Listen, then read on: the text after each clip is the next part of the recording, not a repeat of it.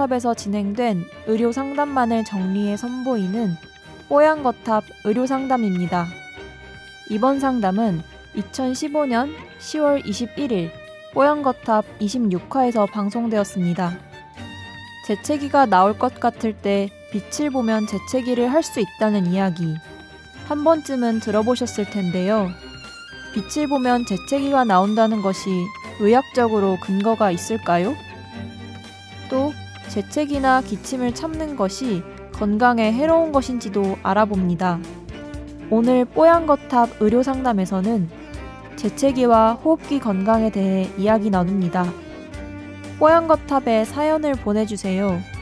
건강상담 해드립니다. 타워 골뱅이 sbs.co.kr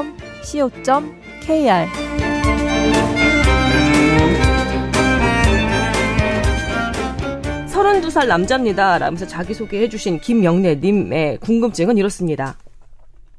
정확히 기억은 나지 않지만 고등학교 때부터 실내에 오래 있다가 빛을 받으면 재채기를 하경했습니다. 꼭 햇빛만 보면 그런 건 아니고요. 간혹 형광등 빛을 보고도 반응을 합니다.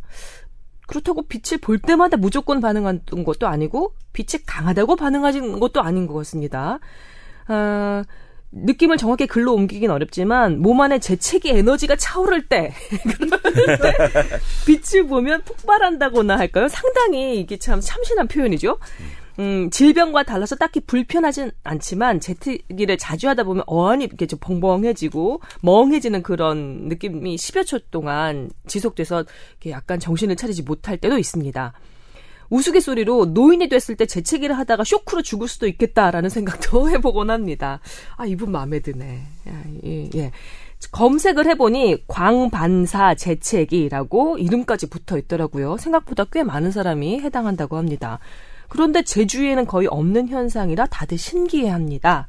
이거 알러지 일종일까요? 치료법은 뭐 기대하진 않지만 재채기 자주 하는 게 몸에 나쁜 영향을 주지는 않을까요? 네. 너무 무겁지 않고 소개하기 딱 좋은 사연이죠? 라고 하면서 저희, 아, 이렇게 또 배려까지 해주셨는데, 음, 방송을 아시는 분이네요. 감사합니다. 해결해 주시죠.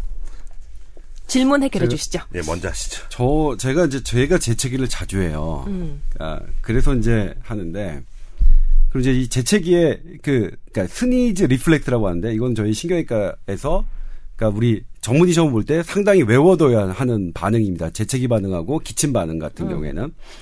근데 이제 이 빛을 받았을 때 재채기를 하는 게 그러니까 미국 연구에서는 우리나라는 이제 통계가 없지만 미국에서는 이런 사람이 한 10에서 35% 정도 된다고 되어 있는데 음.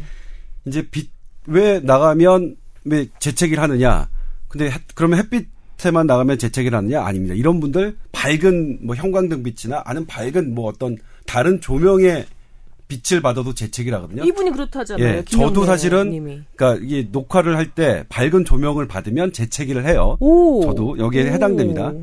근데 이제 이거를 역사적으로 따져보면 이걸 언급했던 사람이 거슬러 올라가면 음. 이거는 이비인후과 뭐 전문의 선생님께 제가 이제 그, 그 강의를 들었습니다. 이분이 하신 강의를 들었는데 음.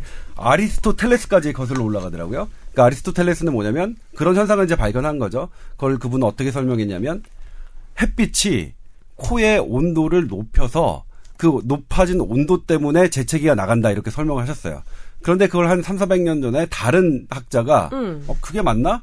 해서 아닌 것 같은데 해서 그분은 어떻게 했냐면 이 햇빛을 안대로 가려봤어요. 어, 그렇지, 그렇지. 했더니 실제로 줄어들었어요. 어, 이상하다 그러면 우리 보는 것과 아니겠네. 어, 코 온도가 아니네 이렇게 한 거예요. 어. 근데 이제 현대 의학이 해부학이 발달하면서 재채기가 어디서 시작되는지는 알았어요. 이제 코 점막에 음. 그 3차 신경이라고 했는데 뇌신경이 12개가 있는데 그 중에서 다섯 번째 하는 게 있어요. 다섯 번째로 이제 영어로는 trigeminal nerve라고 하는데 요 3차 신경이 요 코 점막에 분포돼 있는데 고게 딱 자극을 받아야 재채기가 되는 거는 알려졌어요. 그러니까 좀 이상하잖아요. 이 코 점막에가 자극이 돼야 이게 재채기 하는 건데 빛과 무슨 상관이지? 근데 이상해요. 또 안대로 실제로 눈을 가리면 재채기 현상이 줄어들고 어허. 그래서 이걸 어떻게 설명하냐면 네. 이제 그 아직까지 이제 확정된 건 아닙니다만, 음. 어, 우리가 빛은 그 시력, 시력이죠. 시력은 2번 신경이다. 2번 뇌신경인데 2번 뇌신경이고 코 점막은 5번 뇌신경이라고 했어요. 이게 그 연수 부위에 그 핵이 있어요. 그러니까 시신경이 담당하는 핵, 그다음에 3차 신경이 담당하는 핵이 비슷한 위치에 있는데 어. 거기서 살짝 교차되는 부분이 있거든요. 어. 그러니까 어, 떻게 설명하냐면 동공으로 들어온 과도한 빛이 어. 조금 그때 교차되는 부위에서 3차 신경을 딱 잘못 자극했다. 그래서 재채기가 나는 게 아닐까 이렇게 설명을 하는데요. 아무튼 그그 그 재채기의 반응은 현재 여기까지고요. 그다음에 또 하나가 일단 재채기와 기침 있잖아요. 재채기 애취하고 기침은 콜로콜로 가잖아. 요 이게 사실은 관여하는 내신경이 달라요. 음. 재채기는 방금 말씀드렸죠. 5번 내신경이고 음. 이 기침은 10번 내신경입니다. 우리가 미주신경이라고 하는데 미주신경은 지금은 미주신경이라는 이름을 바꿔야 되는 옛날에는 주행을 잘 모른다고 생각해서 우리가 미주 주행이 어딘지 모르겠다고 해서 미주신경이라고 했고 영어로는 베이거스거든요. 모호한 신경. 그런데 지금은 이제 어디로 가는지 지금 다 밝혀졌어요. 그래서 이름을 바꿔야 되긴 하지만 네. 이, 이 뒤쪽, 안쪽에 그 기침을 하는 거는 일반적으로 호흡 관여하고 심장을 관여하는 그 신경이 우리 기침을 관여하고 음. 하지만 재채기는 좀 다르다. 이 안면에 이렇게 관여하는 신경이 다른데 아무튼 요 현재 햇빛 광반사 재채기를 설명하는 기조는 지금 10번 예. 신경 때문에 기침하신 거죠, 그렇죠. 교수님. 이렇게 설명하고 있다. 그래서 이게 아무튼 제가 예전에 그 재밌게 들었던 강의가 생각나서 요 말씀 드리려고 어. 제가 이제 요거는 아, 재밌다 재밌다 academic하다 네. 김영래님 덕분에 저희가 이런 또 상식을 하나 꿀팁으로 알게 됐네. 그래서 이걸 신드롬이라도 불러가지고 요새 그 러블리즈가 부르는 노래에 그 아추 있잖아. 아추 신드롬이라고도 해요. 아 진짜로. 찾아보시면 오, 어, 진짜 네. 예. 아, 러블리즈 저도 참 좋아하고 저희 아들도 좋아하는데 유치원 다니는.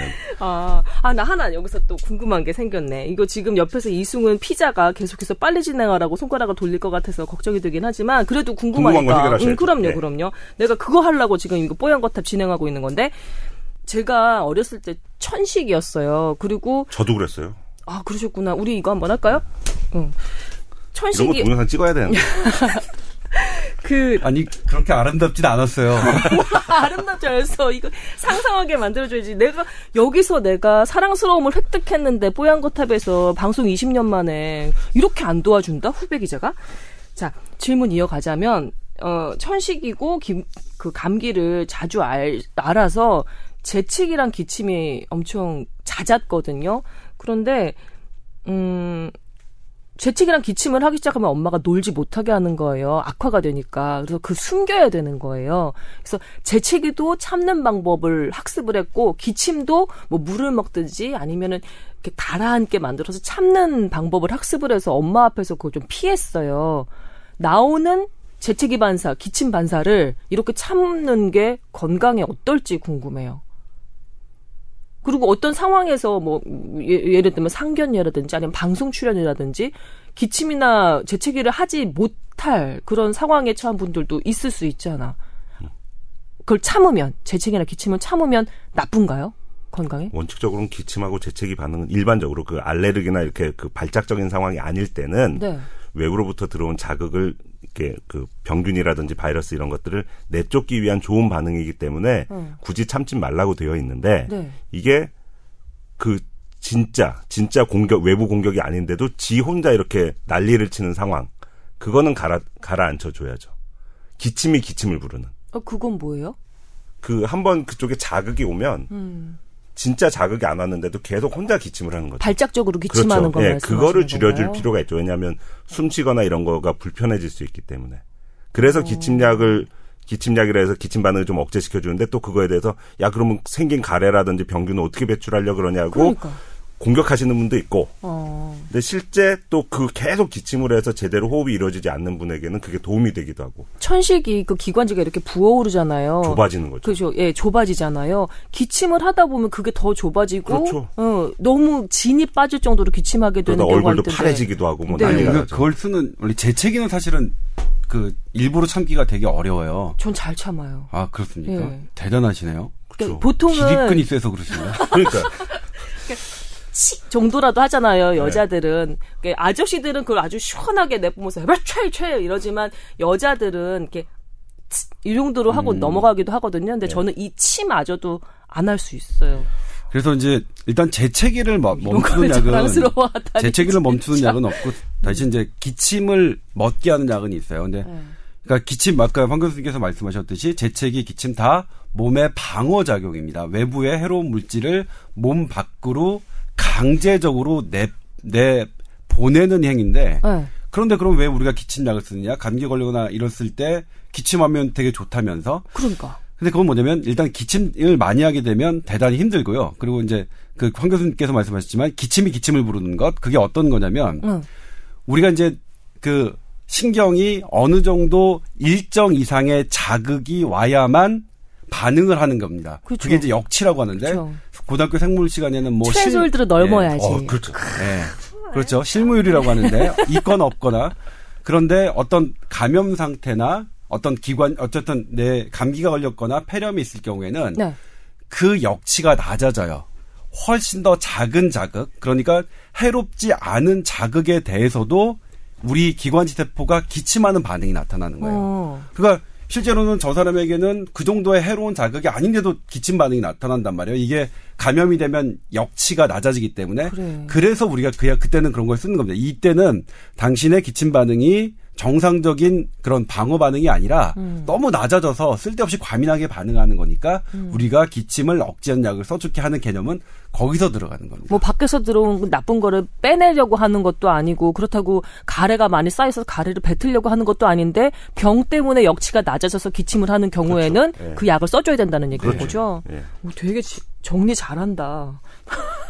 어 역시 기립근 때문일 거라고 생각해요. 아유, 알았어요. 근데 제가 천식으로 너무 고생을 해봐서. 지금 잘 살아계시잖아요. 예, 저는. 어렸을 한... 때 그랬다가, 음. 나이 들면서 좋아지는 분들이 많은데, 맞아요. 나이 들면서도 계속되는 걸 어떻게 막을 것이냐, 이런 거에 대해서는 많은 시도들이 있지만 아직 정설이 없어서. 교수님은 어떻게 치료하셨어요? 어머니께서 정성으로 고치셨죠. 전 산삼 먹었어요. 우리 어머니는 배에다 이렇게 꿀을 했는데, 그게. 그것도 많이 예, 먹었어요. 그게 정말 효과가 있는지는 그러니까 그럴 정도로 정성을 들였으면 어. 인스턴트 식품도 덜 먹이고 그래, 뭐 맞아요. 좋은 공기도 많이 쐬울 어. 정도니까 좋아졌겠지라고 생각은 하는 거죠. 음, 언제 좀 좋아지셨어요? 저는 어. 4학년 때까지는 입원도 하고 막 이랬다가 어.